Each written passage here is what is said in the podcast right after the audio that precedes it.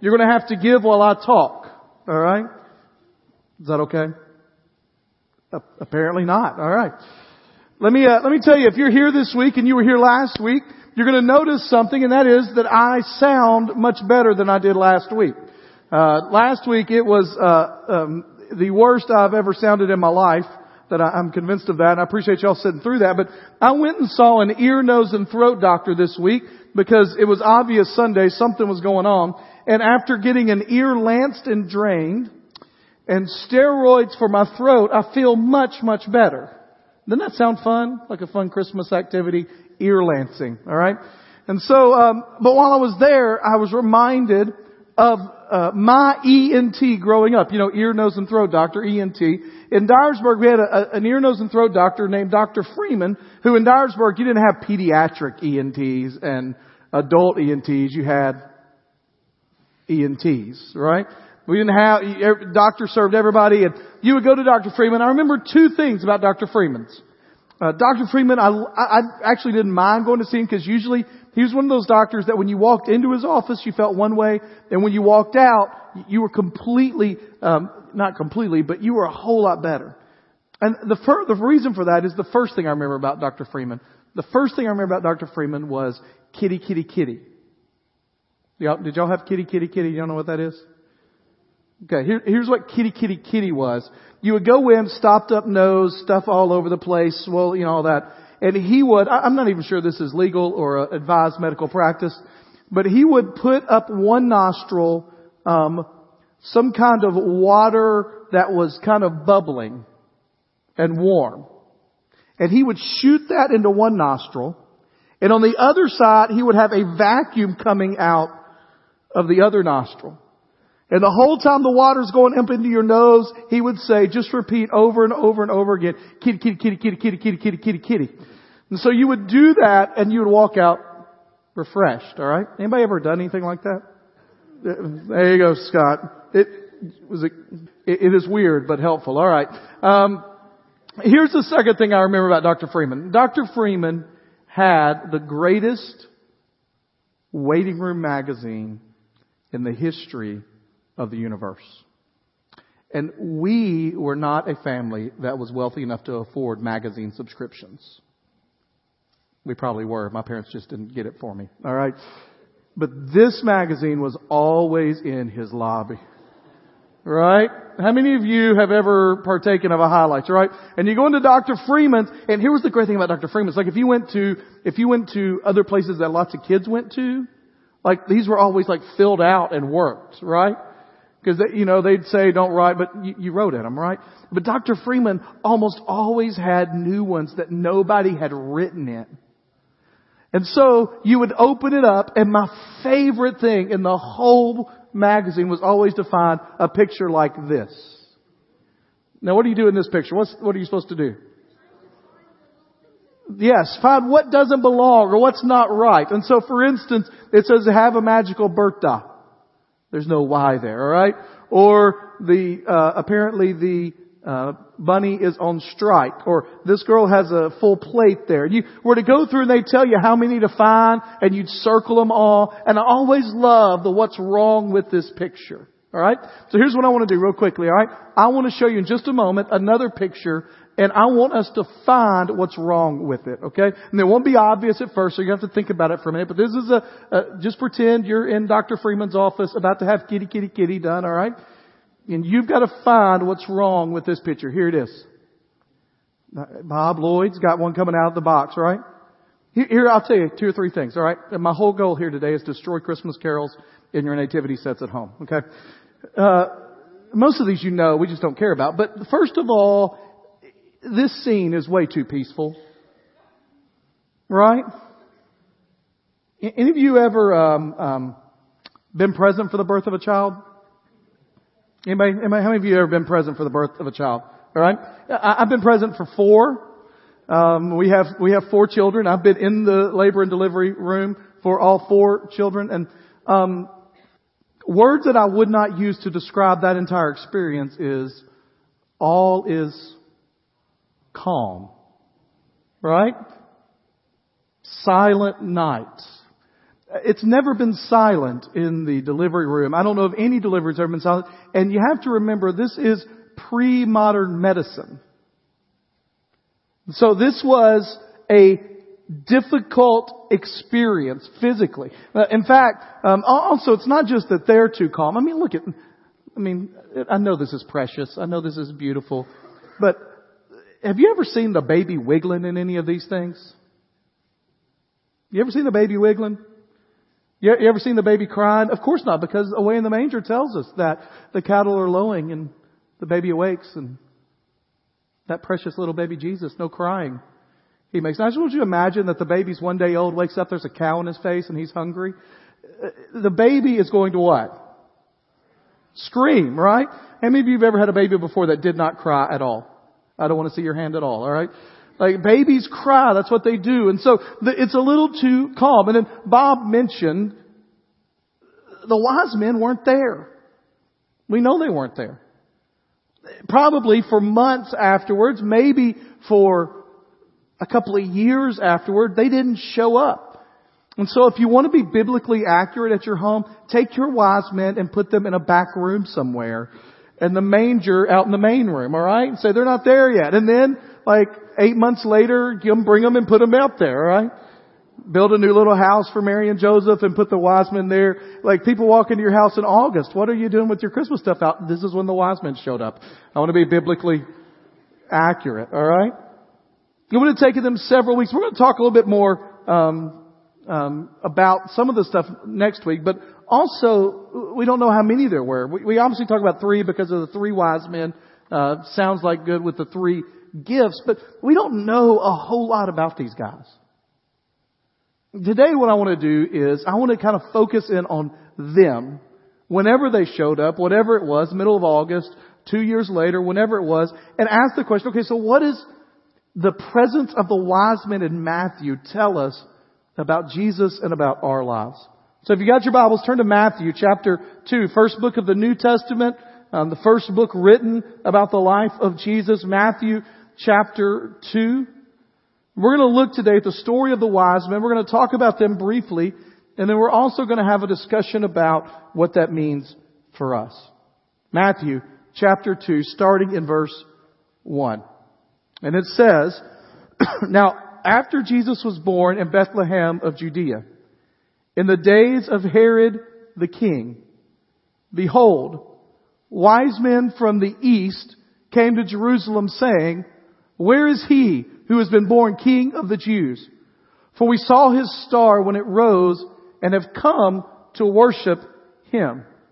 Verse 3 says, When Herod the king heard this, he was troubled, and all of Jerusalem with him. Now here's the thing that is kind of interesting about this. It talks about Herod being troubled. It's a group of three guys or four guys or five guys or six or whatever come riding in on camels. The attention of the city is turned to them. It's a huge group of people. They're all troubled because this entourage is coming in. The question that I have when I read this kind of passage of scripture, the questions that I ask are first of all, I want to know who these guys are. They were the wise men. Now it's obvious from what we know in scripture that they were what we would call astrologers. That's more than just a stargazing club. That's more than reading a horoscope in the local paper that makes it sound like your life is going to be wonderful no matter what's going on. Their title, the Magioi, makes us think that they were part of a ruling class of individuals.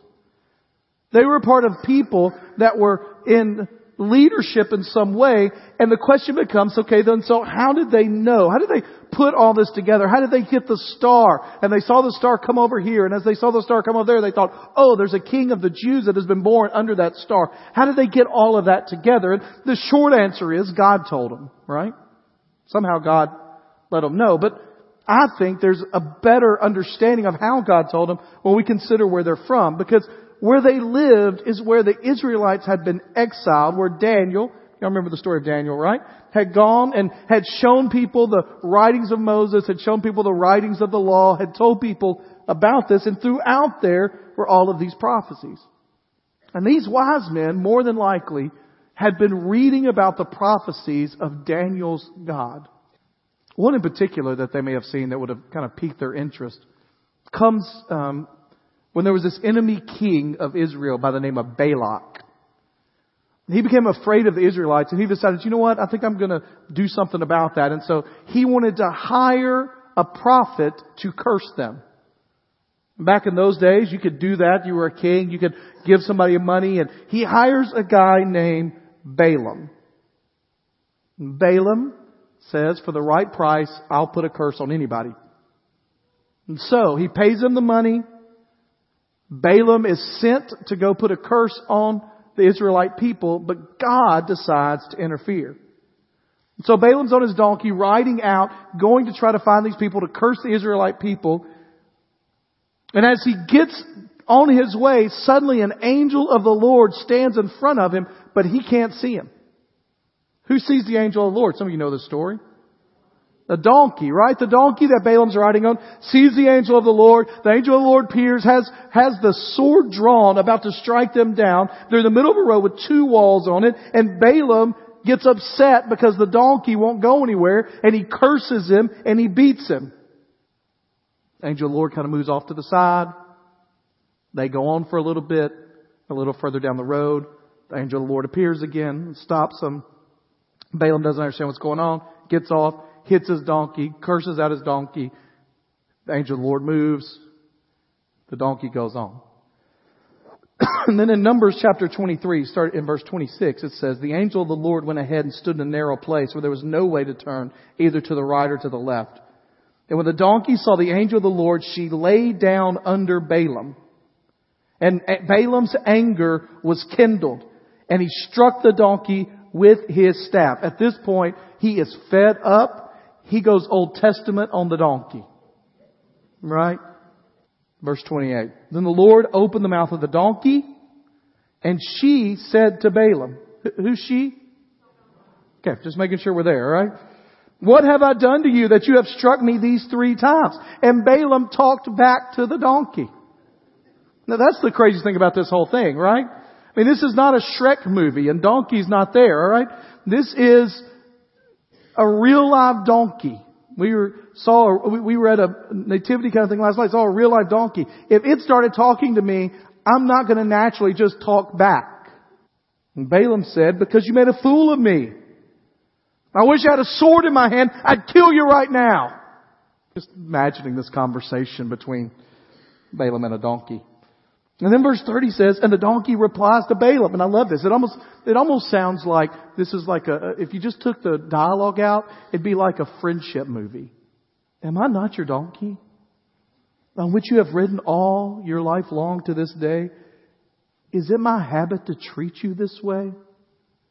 And Balaam, downcast, says, no. That's probably how you've read that in the past, right? That's what happens. And God opens Balaam's eyes and he looks up and he sees the angel. Balaam realizes the donkey has saved his life. And instead of putting a cursing, he puts a blessing and he says, a star will come out of Jacob and a scepter shall rise out of Israel. Meaning that the Lord would bring one to rule over the entire world out of this little place. And for whatever reason, these wise men were looking for that star. And it appears. But to get to Jesus, they don't have all the answers. So they first go to the guy that's ruling the area, a guy named Herod. And I don't know how much you know about Herod, but he is notorious as one of the worst rulers in the history of the world. He he lived a lifestyle that was just ridiculous. In fact, there was this desert kind of hanging where David uh, hid from um, Saul when he was running from Saul, and um, it was called Masada, and it was just this little outcropping in the hills. And, and Herod wanted to be so much better than David that in, he went to the place that David was supposed to kind of hide in the outcroppings, and he built a palace in the desert. He built an immense fortress there. He, he figured out, he, he, was so concerned about his, about eating and making sure he was taken care of. They figured a way to pay, pack and preserve dates and figs that would last for years. In fact, in the 1940s, now just think about this, alright? Jesus was born Um, I know th- th- this is another those things that blow your mind, but was born around four or five BC. So four or five years before Christ, Jesus was born. They got the calendar messed up when they did the calendar. All right. So in 1940s, some archaeologists are excavating Herod's storage room and they found some figs and dates still preserved. And they ate them. I don't know if it's true or not if they then asked where Herod's uh, restroom was, but they ate 1940s. He was paranoid. Herod had his wife killed one time because he was afraid she was plotting to overthrow him. He had all three sons of his son killed because he thought they were plotting to overthrow him. When he was inaugurated as king, he invited a bunch of the enemies there to say it's a peace celebration. I'm king now. All our tribal differences are over. We're going to unite under one banner. And when they all got there, he ambushed them and had them killed. It was said by the Emperor Augustus that it was better to be Herod's pig than one of his sons. He would dress up like a commoner and go out into the community. And while he was out in the community, if he heard someone say something bad about him, he would go back and tell his squad who would go out and kill them. And perhaps the craziest thing that he did was on his deathbed, as he's getting ready to die, he calls in many of the noblemen that were around and he has them all killed at the moment he dies. Because he wanted the entire country to mourn his death and he thought no one would care if he died, so he wanted to give them something to care about. This is a, the dude is nuts, right? And so when the wise men show up to Herod and say, where is this king? Herod's thinking, what are, you, what, are you, what are you talking about? I'm the king. But uh, there's been a king born? Look at verse 4, if you've got it open or up here on the screen. An assembling all of the chief priests and scribes of the people, he inquired of them where Christ was to be born. And this is an amazing part. And they told him, in Bethlehem of Judea, for it is written in the prophet. This is in case you wonder, Micah chapter 5 verse 2. Oh, you Bethlehem in the land of Judah are by no means least among the rulers of Judah. For from you shall come a ruler who will shepherd my people Israel. Now, you, if I was reading this, I would expect the next verse to be, and then the scribes and those that were in the know about the law asked the wise men if they could tag along, and they all went to confirm whether the Messiah had finally been born in Bethlehem. Is that what they do? No. They don't do anything. Nothing. Verse 7 says this. Then Herod summoned the wise men secretly and ascertained from them what the star had appeared at what time. And he sent them to Bethlehem saying, Go and search diligently for the child. And when you find him, bring me word that I may too come and worship him. I, I imagine this scene almost with Herod with that maniacal laugh happening as they walked out. Because does he want to worship him? No. We know the rest of the story, most of us. Verse 9. After listening to the king, they went on their way. And behold, the star that they had seen when it rose went before them until it came to rest over the place where the child was. When they saw the star, they rejoiced exceedingly with great joy. And going into the house, they saw the child with Mary his mother, and they fell down and worshipped him. Then opening their treasures, they offered him gifts, gold and frankincense and myrrh. We'll talk about those next week. And being warned in a dream not to return to Herod, they departed to their own country by another way. Three things I want you to see right off the bat from this passage of scripture. Because here's what I, here's what I believe. This sounds like a cute story. It sounds like a really neat story. These people come from a different place and they come and it's probably kings or at least in the royal ruling class. And they bow down in front of the child. But, but Matthew doesn't, Matthew isn't putting this story in here for us to go, oh man, that's really cool. Or even to, for us to have extra figurines at our nativity set. And there's a reason that Matthew put this in here. And I think there are three really important reasons that Matthew put it in here, and then something else we can learn from it. And the first reason that Matthew put it in here is he wants from the very beginning his audience to know that the gospel is for the nations. Each of the four gospels, what are the four gospels? Matthew, Mark, Luke, and John, right? Each of those four gospels are written to specific groups of people We don't have time to go into all of that. But Matthew was written specifically for a Jewish audience. And so Matthew spends all kinds of time talking about the prophecies of the Old Testament and how Jesus is the Jewish Messiah. He is explaining to them, Jews around the world, that this is your king, this is your Messiah. But interestingly, in Matthew, now I know Luke, we have the shepherds, but in Matthew, the very first people who come to worship Jesus are pagan wise men. And that's no accident. That's not an accident on Matthew's part. If you think about it, Matthew's gospel begins with the birth of Jesus and the pagans coming to worship Jesus when the Jews missed it. And how does Matthew's gospel end? Therefore, go into all the world, to every nation, teaching them. So you begin with them coming to Jesus and you end with him telling us to go and tell.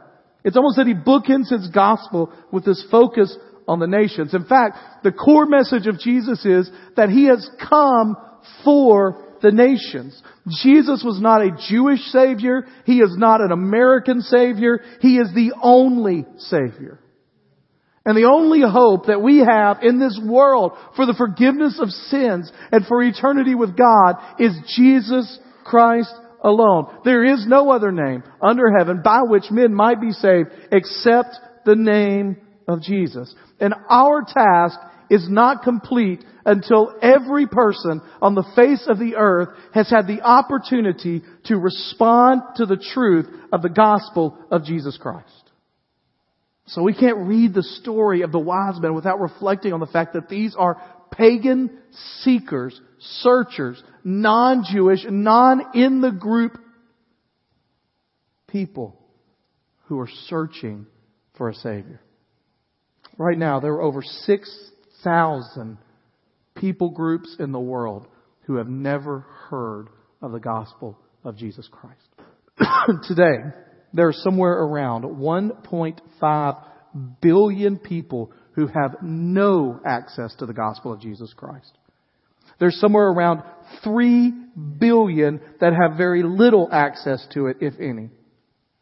So in America, it's real easy to play church and even at Christmas time to do our cantatas and to do our Christmas Eve services and really focus on giving gifts to one another. But that's not why he came.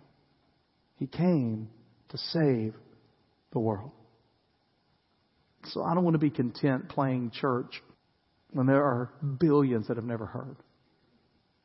I mean, what we get to do in a few minutes where we're going to you're going to bring actually at the end of the service today. There's going to be a time of response, and you've come prepared for Lottie Moon to give. Um, I'm, I'm excited. I want you to do that. If you haven't come prepared to give, you can do that some other time, or you can prepare right now and give.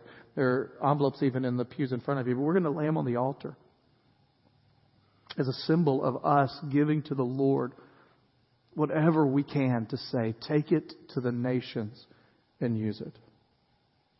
When I think about God's plan for the nations, it always makes me think, what am I doing with my life? There are wise men in every people group, in every one of them on the face of this earth, that are looking for truth. Some of them are even searching the stars like these men. Some of them are searching in religions that are void of any meaning. And we have to go tell. And you may not be called to go overseas. The truth is, not everyone is called to go overseas to take the gospel to Jesus Christ. I will say this, and I've said this before, I think a lot more people in the American church are called to go overseas than are going overseas because there are too many that haven't heard for us just to huddle together here. Matthew begins his gospel saying, come and see. And he ends it by saying, go and tell. The gospel it's for the nations. Here's the second thing we see about these wise men, and that is that God commandeers the universe to accomplish His purpose. Now, that's big words there, commandeers, right? It just means He moves the universe to accomplish His purpose. We talked about this um, when we talked about Joseph and Mary going to Bethlehem, and that God moved them to Bethlehem. Moved them to Bethlehem. And he did that through attacks of the entire Roman world, which seems ridiculous that he didn't just whisper into Joseph here, hey, go to Bethlehem. Instead, he moves governments to do it. Then in this instance, what we see is that God wants pagan sorcerers to know that he is there and that Jesus is alive so much that he commandeers, that he corrals, that he gets together the constellations to bring that light to that specific point in history for them to see. He controls the heavens. He speaks through donkeys. He manipulates governments. There is not one square inch on the face of the earth that God does not control. Psalm says that he'll even make the unrighteous wrath of man bring praise to him. That everything in the universe is under the control and is moving to give glory and praise and honor to God. One of my favorite uh, stories, fantasies, is um, the Hobbit and the Lord of the Rings trilogy. I love the writing there. And J.R.R. Tolkien, who wrote that, was a sincere Christian who actually led C.S. Lewis to Christ. Can you imagine? That's your, that's what you get to do. You get to lead one of the greatest Christian writers of all time to, to Christ. And in his books, if you've ever read those books, um, nature plays a huge role. So in the, the Fellowship of the Ring, without getting too geeky on y'all, right? There are Ents that are trees that, that fight. There are um, the, they're always um, in times of trouble, natural kind of uh, nature stuff coming in. For instance, one of the characters that he uses a lot to rescue them out of situations are eagles that fly in and, and take them. And I asked Tolkien, why do you use so much natural kind of stuff? Why not human heroes? And he said that he wanted to show that God commandeers every element of the universe to accomplish his purposes. Psalm 46:10 says, "Be still and know that I'm God, and I will be exalted among the nations." There's a time in our lives to just be still and reflect on the fact that God is going to accomplish His purposes. It's not dependent on anybody or anything. He is going to do and finish this world as He sees fit. As a believer, it also is comforting to know that God is not above sovereignly arranging every aspect of the universe to accommodate something that he desires to get done. All things work together for good for those who love him and are called according to his purpose. God commandeers the universe to accomplish his purposes. Here's the, the third one. The wisdom of the world has been turned upside down. Quick question. What, what do we call these guys? Wise men, right? What were these wise men? Why were they wise? Because they were really good at what? What was they good at? What were they doing? Astrology. Okay? Now, let's think about that for a minute. If you were to have uh, a TV show this week and they said, we've got the four smartest people on the face of the earth right now, here they are, all astrologers. Now, how many people would go, oh, exactly, that's who we want to follow? Like, we don't believe those are wise people anymore. What do we think of some of you are like, you mean that's not true? That horoscope stuff's not true? No, it's not, alright? What, what do we think of people that are astrologers and claim that's how life is ruled? Strange, weird, kooks. I'm sorry if I offended any of you out there, right? Right? I mean, I don't know if you remember this, but in the 80s we had this president named Ronald Reagan. Anybody remember that, right? Ronald Reagan. And his wife Nancy, it was rumored, was into astrology and everybody thought she was nuts, alright? They made fun of it on Saturday Night Live because she was into astrology. Well, here's the thing. In their day and time, that was the top line wisdom. In our day and time, they're nuts. The wisdom of man is dated. It kind of comes and goes. What was really cool 20 years ago is not very cool now, or it may be cool again, but it won't be cool soon. I just wear the same style of clothes. I figure I'm in style every 10 to 15 years, right? It's dated. It's also inadequate. You know what I love? One of my favorite things that's kind of a detail that gets left out of this story is the wise men see the star. They travel hundreds of miles to get to the place where they're going to ask about it. But what do they have to have to get all the way to Jesus? What do they have to have? They have to go and they ask and then what do the people look into to find out where Jesus will be? The Bible. Right? Hey, scribes, where does it say? Well, it says in scripture in Micah that he'll be born here. So it's only a little bit. They need God's wisdom to fill in what's there. And here's the thing too. We see that the wisdom of the world is narrow and exclusive. These are the smart ones. And if you're smart and highly educated, you're in, but if you're not, you're out. When you think about Matthew and you think about Luke, the first people to worship Jesus in both are wise men, the best of the best, the top of the top, and the shepherds, the lowest of the low, the outcast. The gospel of Jesus Christ is the most inclusive worldview that has ever been put forward. it brings together races, rich, poor, educated, ignorant, righteous, unrighteous. I'm not going to ask you to identify which one of those you are, alright? We're all here. In Christ, the Jewish Pharisee, pagan philosopher, king, shepherd, prostitute sit down on a regular basis because their acceptance is not found in who they are, but in what Christ has done and who He is.